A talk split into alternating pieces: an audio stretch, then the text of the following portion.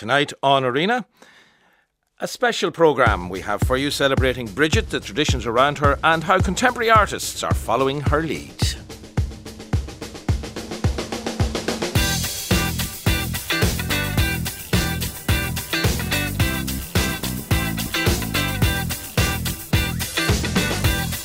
51551 is the text. You can tweet the programme at RTE Arena August Bannathina Fela Vrija or of Galer. Welcome to this Arena special. 1st of February, a very important day in the Celtic t- calendar. Uh, the title Imbolg or Imvolg, referencing the stirring of the seeds in the belly of Mother Earth as spring prepares to bloom. It's also an important day in the Christian calendar, celebrating the great female saint of Ireland, associated with poetry, with healing, and with craftwork, Saint Bridget. Bridget, of course. And so on tonight's programme, we celebrate traditions in and around Bridget's Day, as well as the poetry uh, and artwork of contemporary Irish women, and indeed the sometimes forgotten Irish women of our history. And it is there that we start as to mark the 50 year anniversary of the Easter Rising in 1966. Claddagh Records released the album Rebel Irish Women. It brought listeners into the personal experiences, recollections, and songs of three women Maud Gonne McBride, Helena Molony, and Kathleen Behan, who were particularly associated with the events of 1916. In 2022, then, this time to mark the centenary of the Irish Free State, the album was reissued, accompanied by music from singer Niamh Burry and the female vocal group Landless. This weekend, Rebel Irish Women takes to the stage of the National Concert Hall for a special concert celebrating St Bridget's Day and the new bank holiday. I'm delighted to be joined in studio by historian Dr. Miriam McAuliffe, who will MC that event, and singer Lily Power from Landless. Just let's look at 1966, first of all, Mary, if we could, and the context for for the release of that uh, that album then Rebel Irish Women 50 years after the, the, the 1916 rising well 50 years after the 1916 rising you could say that women were more or less on the sidelines when it came to understanding their roles in the rising itself and the subsequent War of Independence and indeed the Civil War, which of course we're now commemorating. Um, the the uh, c- celebrations of the 50th anniversary were mostly concentrated on the men of 1916, uh, particularly the signatories, uh, who, of course, had been executed, uh, and in fact, all of those who had been executed in 1916. If any women were involved, they were involved because they were related mm. to those. They were uh, always somebody's brother or somebody's wife, yes, or, whatever, or somebody's yeah. wife. Um, for example, Kathleen Clarke was very exercised about making sure that Tom Clarke got his. Uh, uh, deserved position as she mm. saw it as president of the First Republic and that he wasn't overshadowed by Pearse. Uh, Áine Ceannt was involved.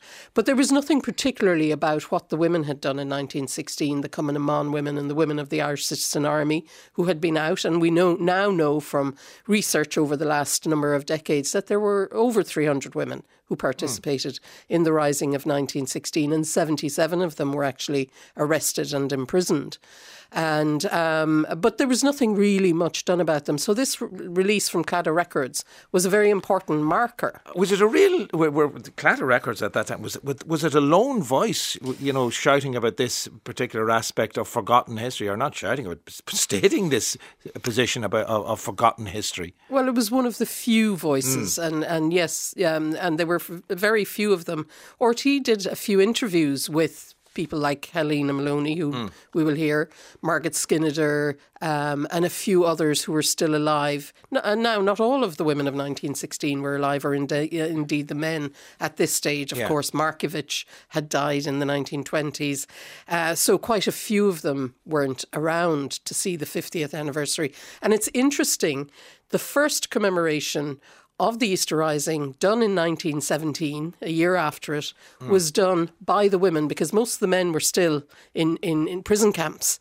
Uh, and it was people like Dr. Kathleen Lynn, Helena Molony, Countess Markievicz, the women of the Irish Citizen Army went around to the different outposts which had been used in 1916 and illegally put up uh, tricolours or paste. Uh, they also reprinted the Proclamation of Independence mm. uh, of 1916, and indeed that's a rarer copy So if you have a 1917 version of the proclamation, uh, that might be even more worth more than the 1916 version. Um, and they pasted that up on the walls, and they were followed around then by the the right. uh, officials, the forces of the state, and and and they pulled mm. everything down. But they marked that, and then the first state commemoration was 1924 coming just after the Civil War. And of course, Cumann had been in the majority, anti-treaty. So really, from then on, in you don't get the women. Yeah, it's not it's, integrated into the commemorations at all. They're, forgot, they're forgotten. In, in they in are the marginalised, really. Yeah. yeah. Um, the, the, album itself, then, uh, Lily, uh, Re- Rebel Irish Women, yeah. I mean, from from Claddagh Records.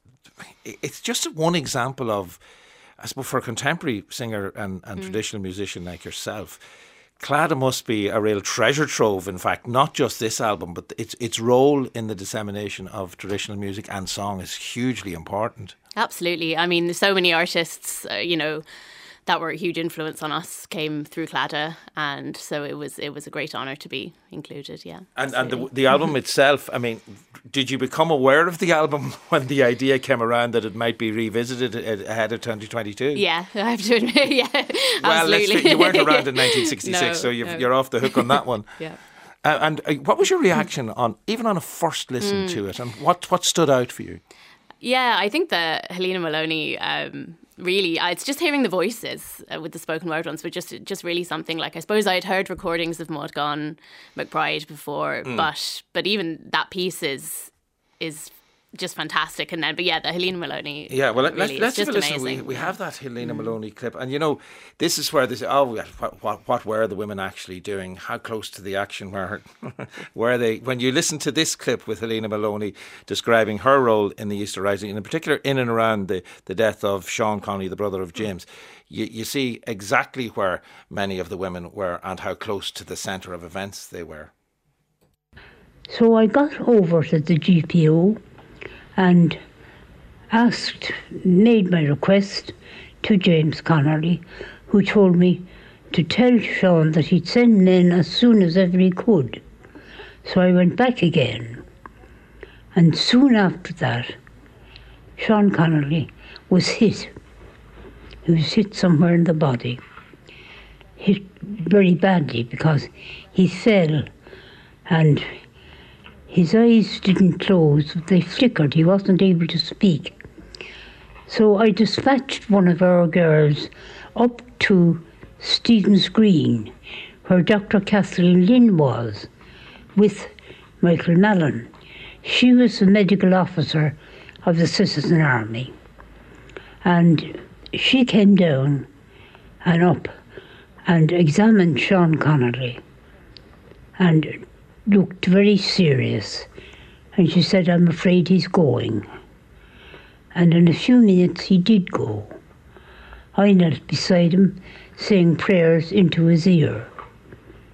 And his little brother, a younger brother about 15, was crying bitterly, oh so bitterly, by his side. So Sean passed out. Very sad and very noble death.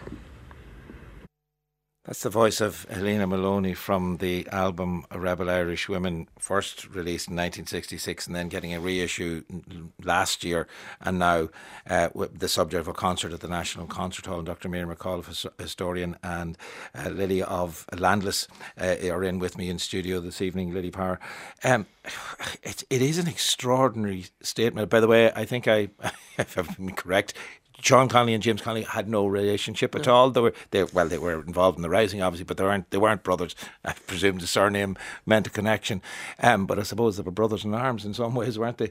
But the, her what the way she speaks about that event, you really realise even going across the city to, to Stephen's Green, dispatching somebody across to do that, they were taking their lives in their hands going out on the streets at that point in time, I would have thought.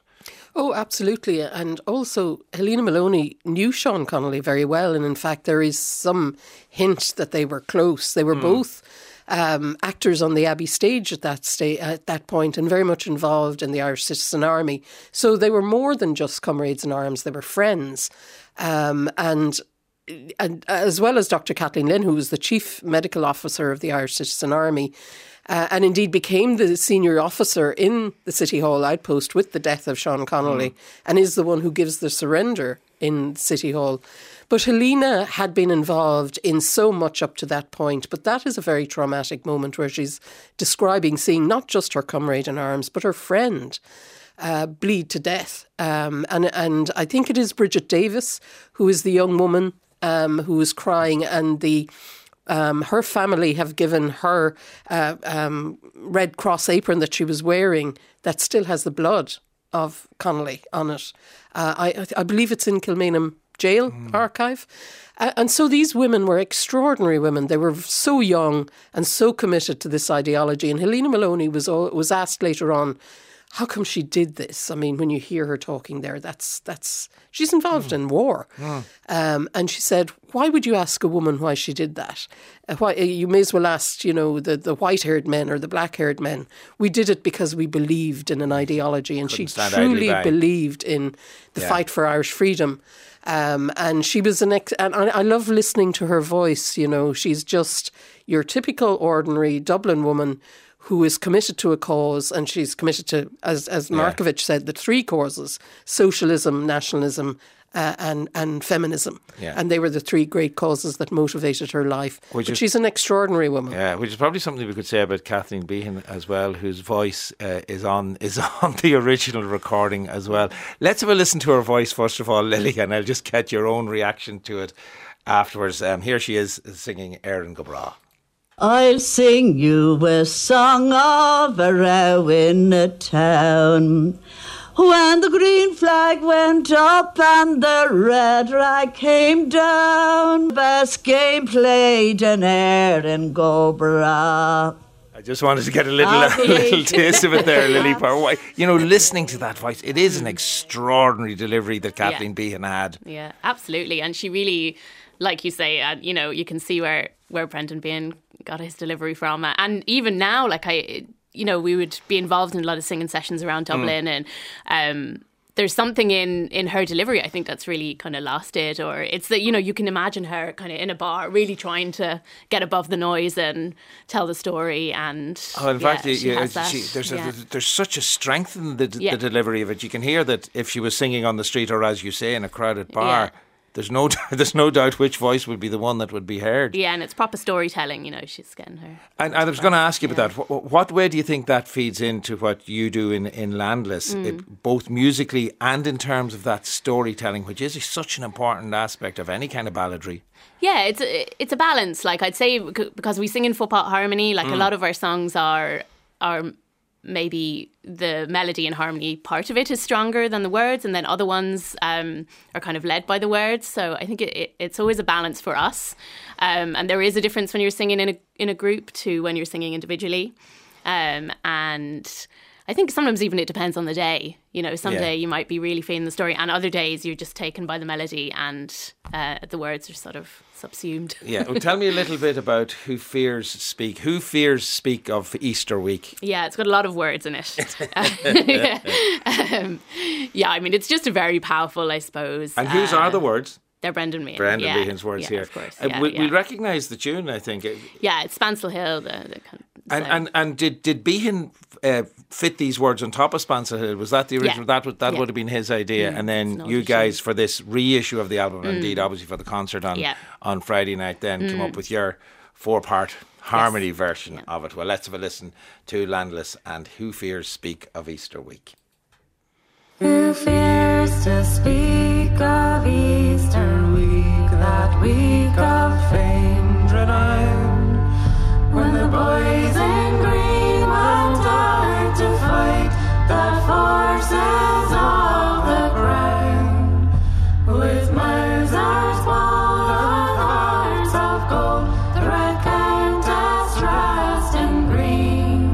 that's a, a flavour there of Landless and Who Fears Speak of Easter Week. The the words of Brendan Behan and Spancel Hill, the tune that we heard there. And that's uh, there are other songs that you'll be singing at the concert on Sunday evening as well that aren't on the album. There, there, there are other stuff that you added in. And indeed, Yeah. Niamh Burry, the, Yeah. uh, the the singer, will be with you as well on the night, yeah. uh, Lily. So that'll bring that'll bring a whole Yeah, loads of good stuff. no, a whole other dimension to it as well. But I was saying, Mary, as we were listening to that, Kathleen Behan, what were the three things you spoke about earlier on uh, from Countess Markievicz? nationalism, socialism, and uh, feminism. She said the the cause of Ireland, the cause of women, and the cause of Labour. Yeah, and look- you could fit Kathleen Behan around that absolutely. Yeah. Because, you know, again, nothing wrong with referring to her as the mother of all the Behans. She was the mother of all the Behans. But Kathleen Behan had a huge, hugely active political life in her own right, even before she was Behan. Oh yes, she was. I mean, she was in. Uh, uh, she was a dispatch carrier from the GPO to other outposts during 1916 herself. So she was in uh, Cumann um, uh, She was a married woman with young children. Then she's widowed in 1918. I think people forget she um, um, Stephen Behan was her second husband, um, and one of her young sons was called Roger Casement Yeah. Furlong, and. Um, uh, you know, she she already, uh, like so many of those people, she's born in 1899, and that young generation have rejected the kind of constitutional nationalism of their parents, and particularly working class Dublin uh, men and women are radicalised by trade union activism and the 1913 lockout, and that excitement of uh, uh, you know fighting for the rights of workers. Um, and of course, very influenced by the fight for the vote for women as well and feminism, and then going through cultural nationalism, uh, through you know attending Abbey plays, getting involved in the Gaelic League, and into militant nationalism. And Kathleen takes that journey along with everybody else, but she has a, an interesting aspect. She's much more radical than an awful lot of these women. She becomes very anti-clerical um, as as the Behans are growing up in, in Crumlin, which is quite unusual at that time. A lot of the rebels of 1916 are quite spiritual in that uh, we have um, uh, records of them saying the rosary um, in the, the College of Surgeons outpost in the GPO, whilst uh, Kathleen is very anti clerical, rejects all the controls of the, the church over her and, indeed her life and, and, and other people. So post treaty was that really was that one of the major focuses of her activism? Yes, and and um, her apparently the house they lived in in Crumlin was known as the Kremlin, the Kremlin in Crumlin, and uh, she had a huge influence, obviously, on on all her sons, including Dominic and Brendan Behan, and their. Um, um, politics, which would have been very, very much left wing.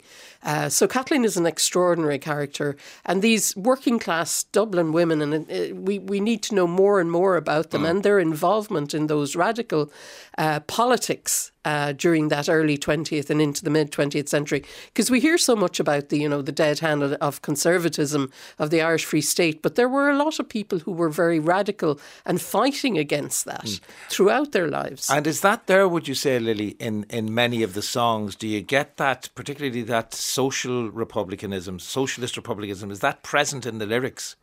Yeah, across the album, you mean? Yeah. Yeah, absolutely. I think um yeah, it's interesting. Like it's like some of them are more subtle and then obviously again, like Helena Molony's piece is just so moving because she's talking about it's just a blow by blow account. It's so detailed, it's so kind of passionate as well as being straightforward, you know. Um but yeah, the song's absolutely the other one we have, the tricolored ribbon, is um it's kind of moving in a different way. I think it has this sort of jaunty tune, Yeah. um, but then it's it's quite heartbreaking and Essentially, it's a it's a young woman singing about her lover with Yeah. a tricolored ribbon around his head because he's, he's yeah, dead. absolutely. And there's a there's a kind of a you know an undercurrent of real anger in it. I think Hmm. as well. Yeah. So the songs, will we get some of the some of the audio from the original album as well, like the Helena Molony story and others? Yeah, yeah, absolutely. Yeah, yeah. Because I know there's a, there's a great one from uh, Maud Gonne McBride on there as Yes, well. yeah, so yeah. we'll- we'll yeah prob- that's that's on the album Yeah. and her voice is so different then from the other two it's extraordinary Well, but, you know, but she's she's saying the same thing in many ways Yeah. Well, let's let's have a listen to to her to finish up with, and it is Maud Gonne McBride. Some incredible, uh, incredibly poetic words in here, but the anger and the righteous anger that is involved is is clear to be heard. And this from the original album, Rebel Irish Women. 55 years ago, I was brought home from happy, normal France, where I was educated, to Ireland of the evictions. I watched evictions. I saw whole countrysides and little townlands devastated with battering ram and fire.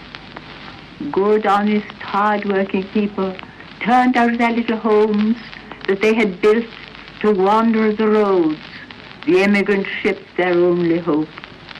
I saw babies born in ditches and die in the infamous overcrowded workhouses. I swore as a girl I would devote whatever strength God had given me to the freeing of my country. As a start, I collected stones for boys to throw at the bailiffs and emergency men. It didn't do much good, for it was guns and not stones that were needed. And the boys went to prison. And I lit bonfires to welcome them when they came out. And I tried, while they were in jail, to help their families so they would find a home to come back to. I hate seeing good people suffer at the hands of worse just because those worse people have law and order at their back. And law and order in Ireland is synonymous with British dominion here. That's Maud Gonne McBride, as heard on the album Rebel Irish Women from 1966, and indeed in the reissue that we've been speaking about with Lily Power of from Landless and Dr. Miriam McAuliffe, all about that album and the concert, Rebel Irish Women special concert with Landless, Niamh and Dr. Miriam McAuliffe as MC, and giving us more historical detail, I would guess, on the night as well. It takes place this Sunday, February the 5th uh, at 3 pm in the National Concert Hall, and you can find out full details on nch.ie. To celebrate St Bridget's Day 2021, the Department of Foreign Affairs and MoLI, the Museum of Literature Ireland, have collaborated on a project called Three Poems for St Bridget, a series of three short online films. Each film showcases a poet and a spoken word performer and is based around one of these three aspects of Bridget as the triple goddess of poetry, healing, and craftwork. The first of those poems is Old Biddy Talk, written by Paula Meehan and read here by Ruth McCabe.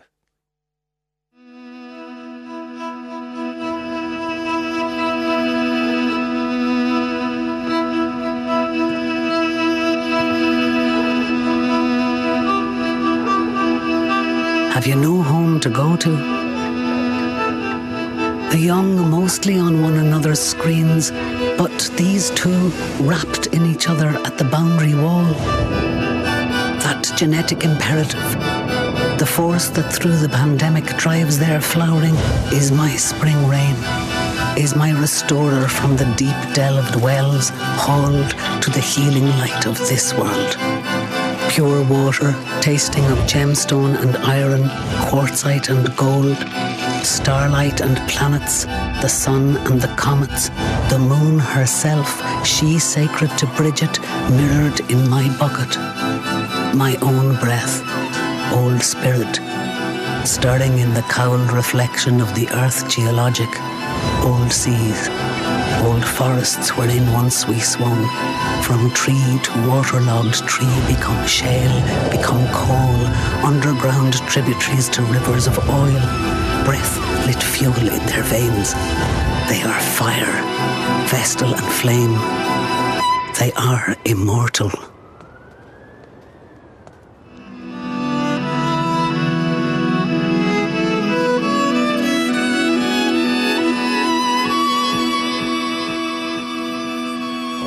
Biddy Talk there, one of three poems to celebrate St Bridget's Day 2021, uh, commissioned by the Department of Foreign Affairs and the Museum of Literature Ireland. And it was Ruth McCabe that you heard there reading the words of Paula Meehan.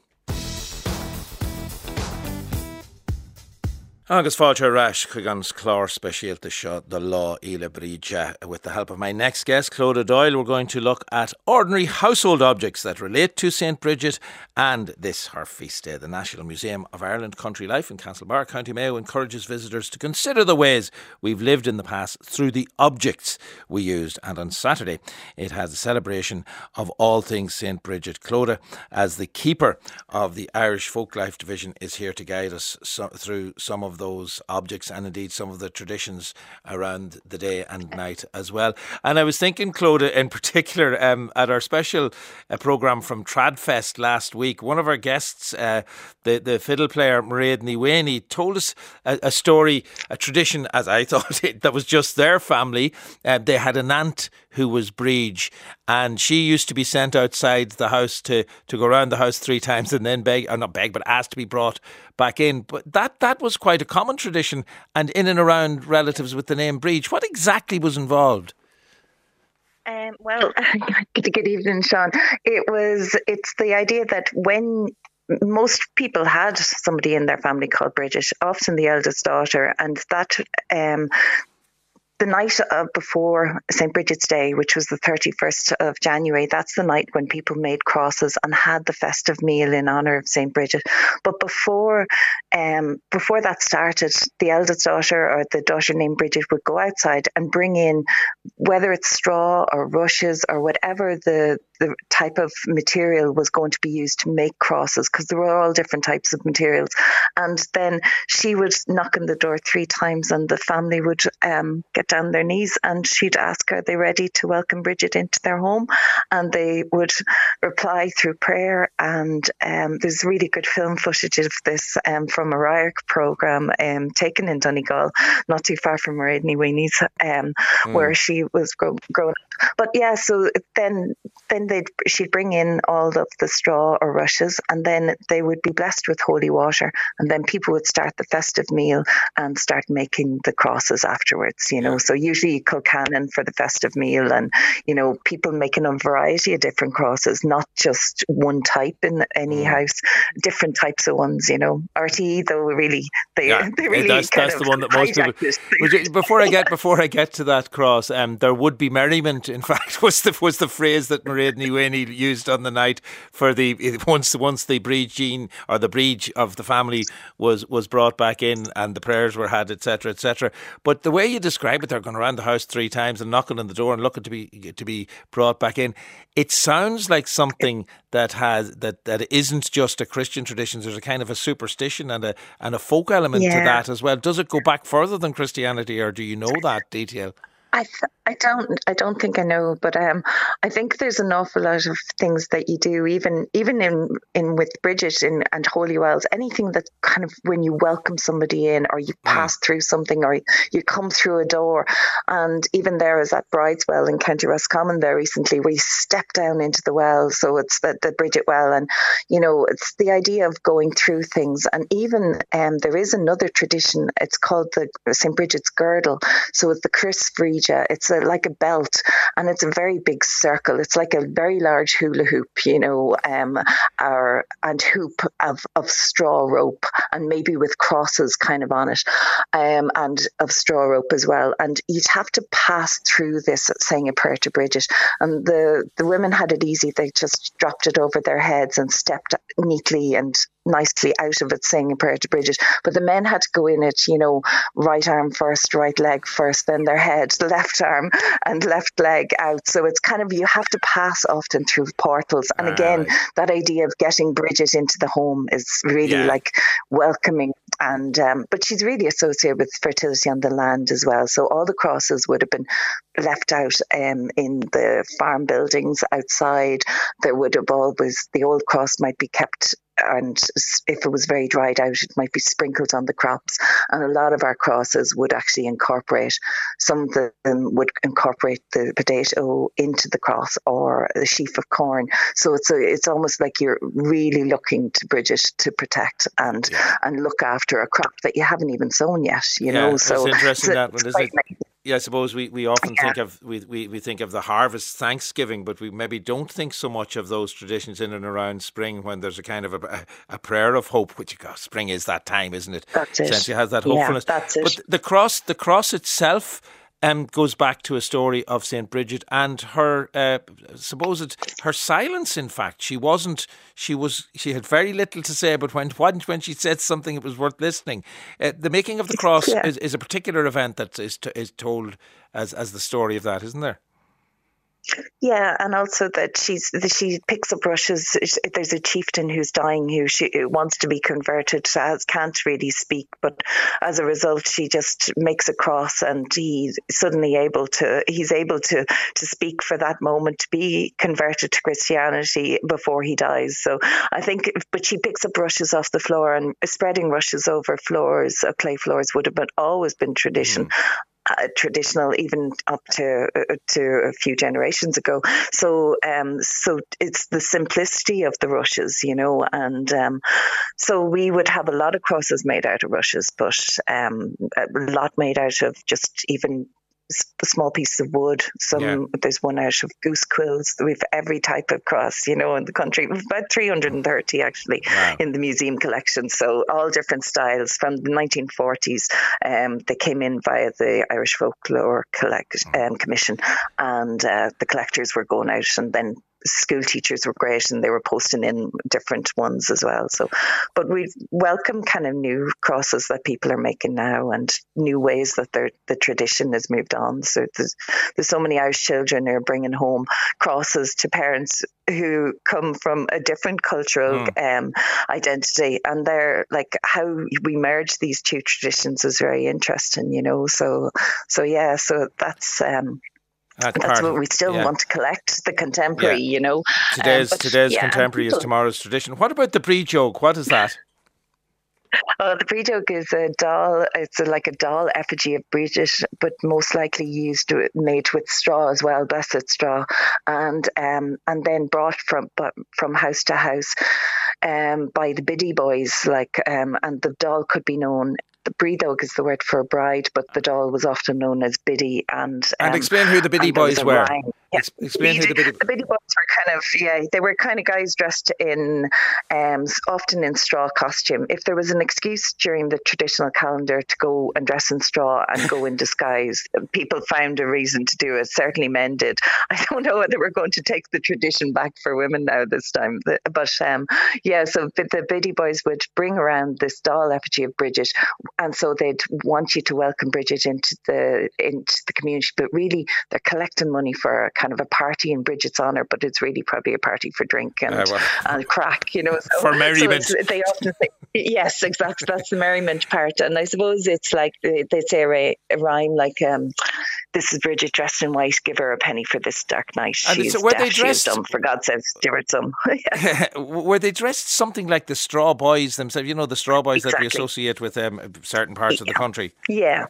Yeah, they dress like them and they dress like um, mummers is a different time. So other parts of the country, but definitely yes, the straw boys. That's sort of covering. Mm. You get away with anything if you've covered your, your if you've disguised your identity. Well, that's so, great. Um, yeah, and um, so the other thing would be the brat Bríde. People might have left out uh, a little bit of fabric or a ribbon, a ribbon bríde, ribbon bríde, and they that would be leaving that outside in the windowsill, and so it would have been blessed by Bridget as she passes through the country on the eve of her feast day, blessing homes and farms with yeah. her crosses. So then, then the next t- day that would be used, and I left out a piece of red. Yeah, yeah, did, did you? yeah. If there's something, yeah, I do. Yeah, yeah, yeah I do. Ah, we right. have a red belt from my doctor for the last five years, like from a cold she had. So we, but yeah, you put it on if somebody was sick or they had a very sore throat or something during the year that um that piece of brat Bríde would Which be suppose, curative. Yeah, yeah and it goes back to that healing aspect of Saint of Saint Bridget. Well, thanks so much for joining us with us and sharing those traditions with us this evening, Clodagh. Uh, and Clodagh speaking to us there uh, from the National Museum of Ireland Country Life, uh, current and future events. You can find out all about them on the website museum.ie. Let us go back now uh, to those poems that uh, commissioned by the Department of Foreign Affairs and MoLI in for St Bridget's Day 2021. We listened to the words of Paula Meehan earlier on. Let's listen now to uh, the words of Doireann Ghríofa. At Bridget's Well is the title of the poem, and it's read by Osara Azams.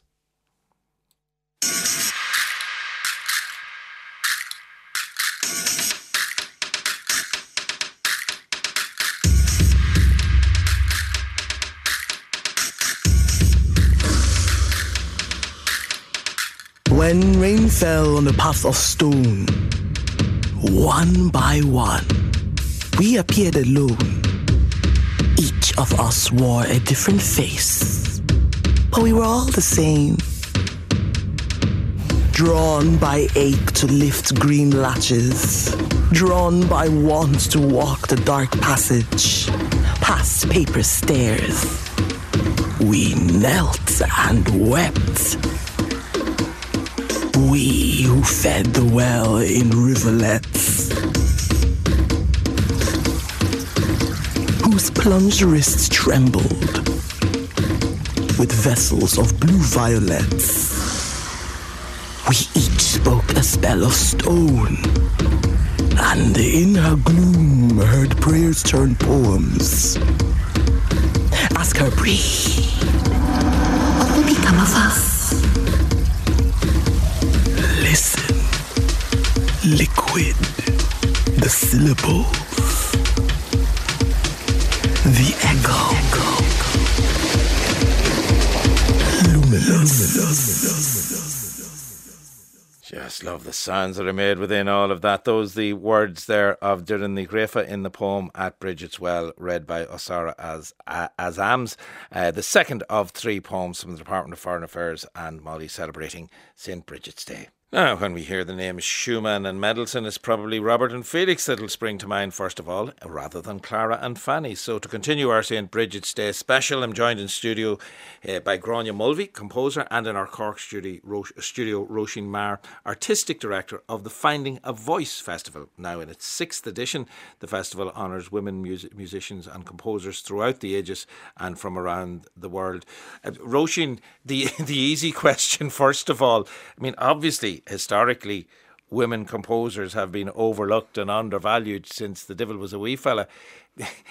have you come anywhere near giving us a why or answering the why part of that question? Oh, I, am not sure the why. I think it's probably quite uh, quite complex. Mm. there are a number of reasons, but you know, many of these women that we program in Finding a Voice, you know, were very celebrated in their own lifetimes. You know, so for example, you know, Fanny Mendelssohn, who you mentioned, mm. was you know renowned as a you know as a pianist, as a conductor. She wasn't allowed to you know to go out like her brother Felix and and make a living in music, but she was very highly regarded as as a as a composer and as a performer. And Clara Schumann was again renowned as a performer primarily in in the 19th century. Um, but I mean, I suppose really for composers going back even earlier, again, we find lots of instances where they were accepted and regarded and performed during their own lifetimes, and then after their death, you know, they they just gradually became overlooked. Um, so what we're trying to do with Finding a Voice is really, mm. you know, bring that music back and uh, and and include it and encourage people to to listen to it and and you know just I suppose normalize uh, music by women composers, you know, going back through millennia really, uh, because they've always been around.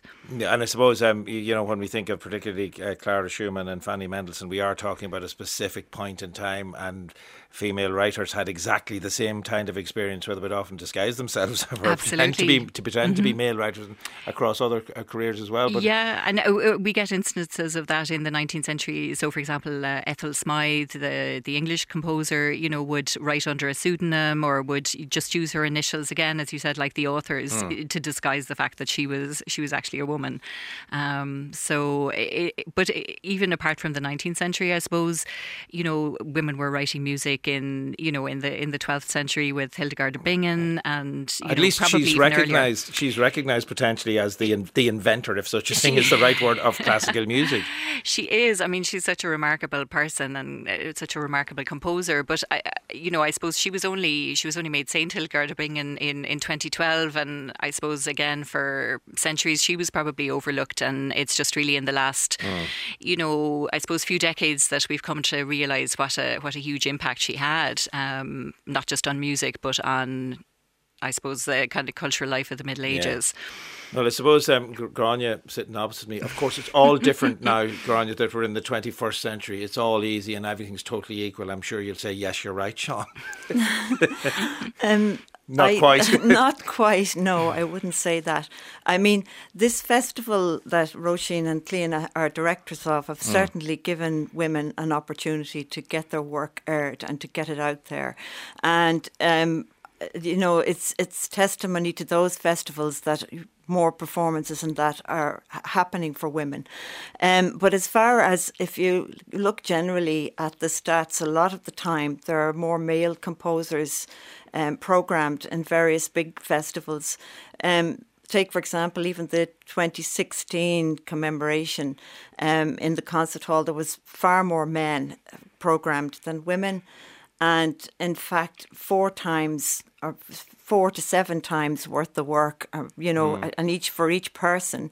So that's that still needs to be addressed. Yeah. I think we still need to have addressed. And interesting enough, I suppose you're picking up this programming issue, which of course had uh, the the big uh, event in and, and movement in and around that was waking the feminists in and around the, the programming in the Abbey Theatre Theatre some years back. And I believe Roisin, it was it was in the wake of waking the feminists uh, that that yourself and your sister Cliona sat down and kind of started to think about this festival. In fact, am I right? Uh, Yes, I, yeah. I mean, there's another organisation called uh, Sounding the Feminists that uh, Hmm. actually, I suppose, formed kind of directly after the the or in in recognition of Waking the Feminists, and it was around that time as well that, uh, as you said, my myself and my sister Cliona sat down and started to kind of hatch a plot, I suppose, to to get more music by women out there.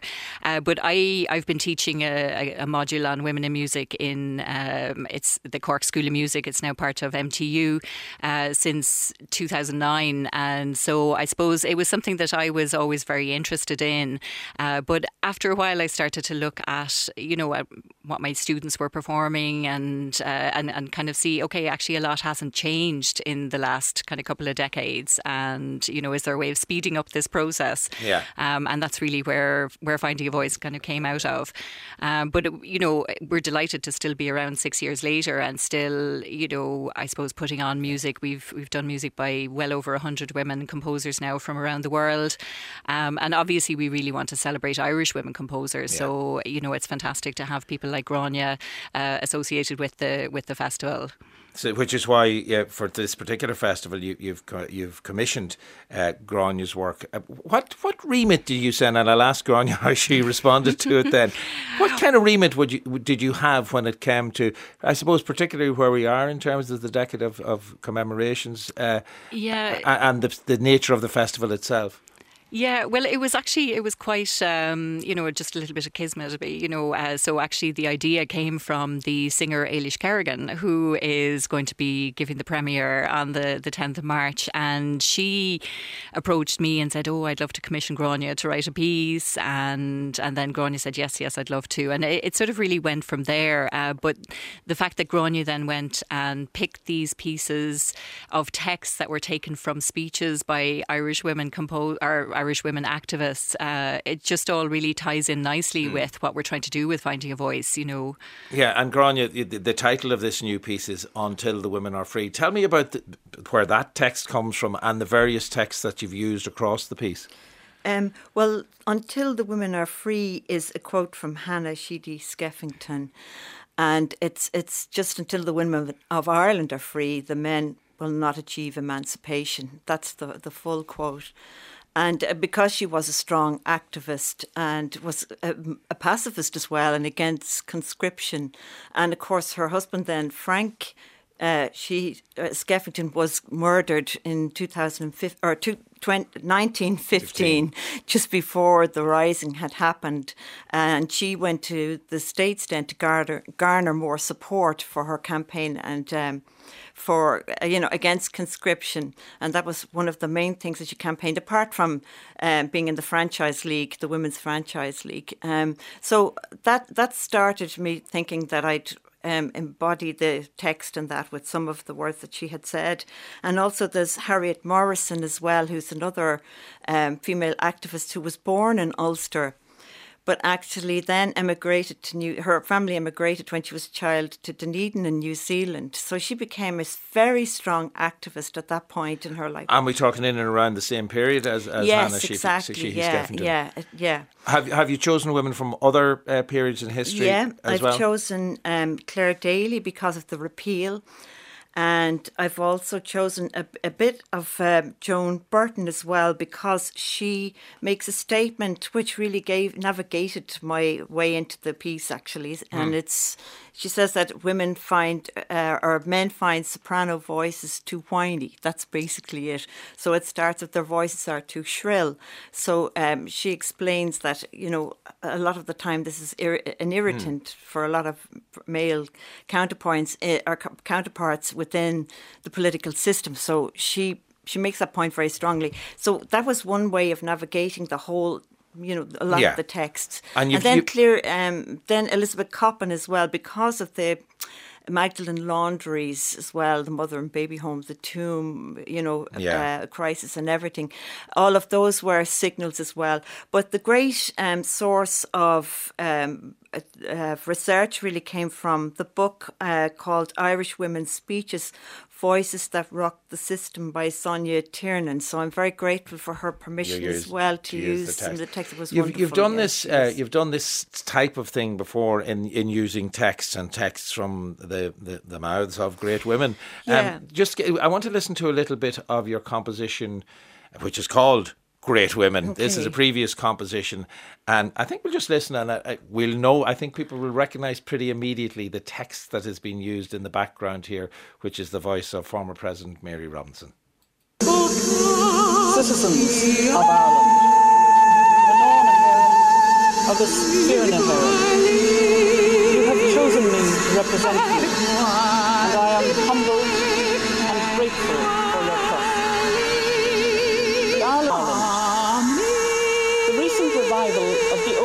That's just a, a, short section there from Gráinne Mulvey's Great Women, a previous composition. Now, let's be clear, this is not part of the uh, the premiere until the women are free because we can't play something before ahead of the premiere, can we?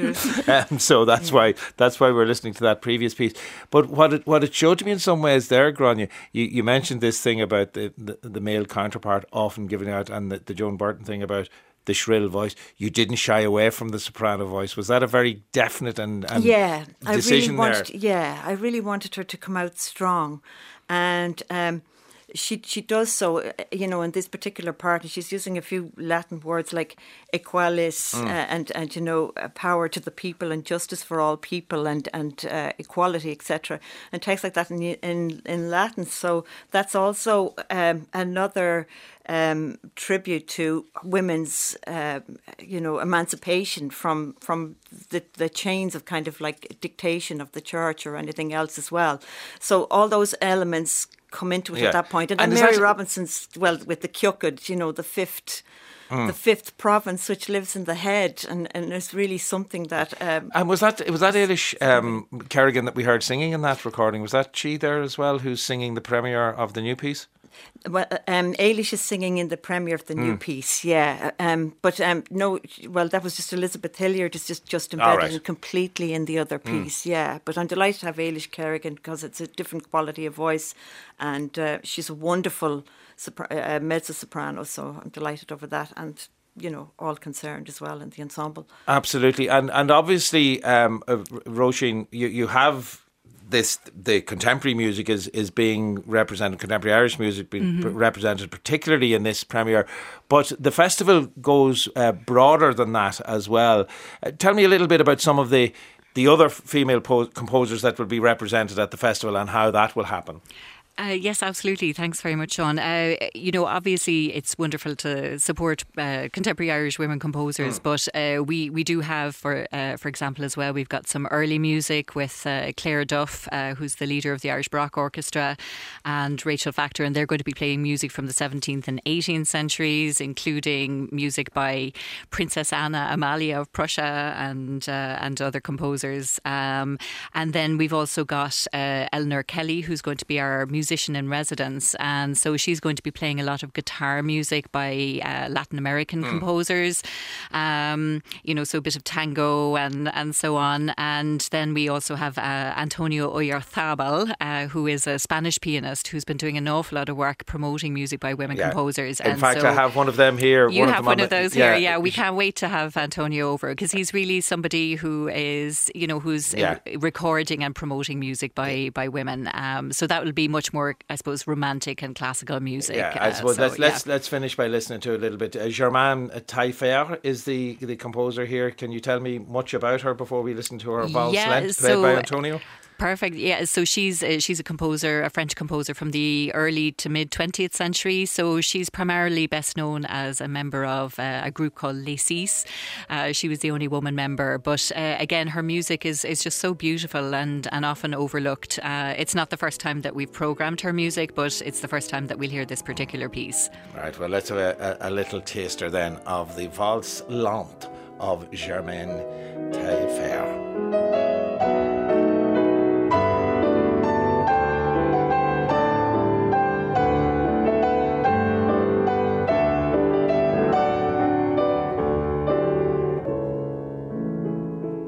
That is Spanish pi- pianist Antonio Oyarzabal performing the music there of Germaine Tailleferre, her valse lente à lente, and that will be one of the pieces that he will perform as part of the Finding a Voice Festival, which takes place in Clonmel, County Tipperary, from Wednesday the 8th through until Sunday the 12th of March, Until the Women Are Free, which is the piece composed by Gráinne Mulvey, who was with me in studio this evening. That takes place on Friday the 10th of March in Old St Mary's Church, and for full details of that and everything else happening at the festival, go to findingavoice.ie. And that is our lot for this evening. Michelle Gibson was the broadcast coordinator, Tommy O'Sullivan was on sound, and tonight's programme was compiled and researched by Amandine Passo Divine. Talk to you tomorrow night, 7 o'clock once again here on RTÉ Radio 1. John Creedon will be with you after the news.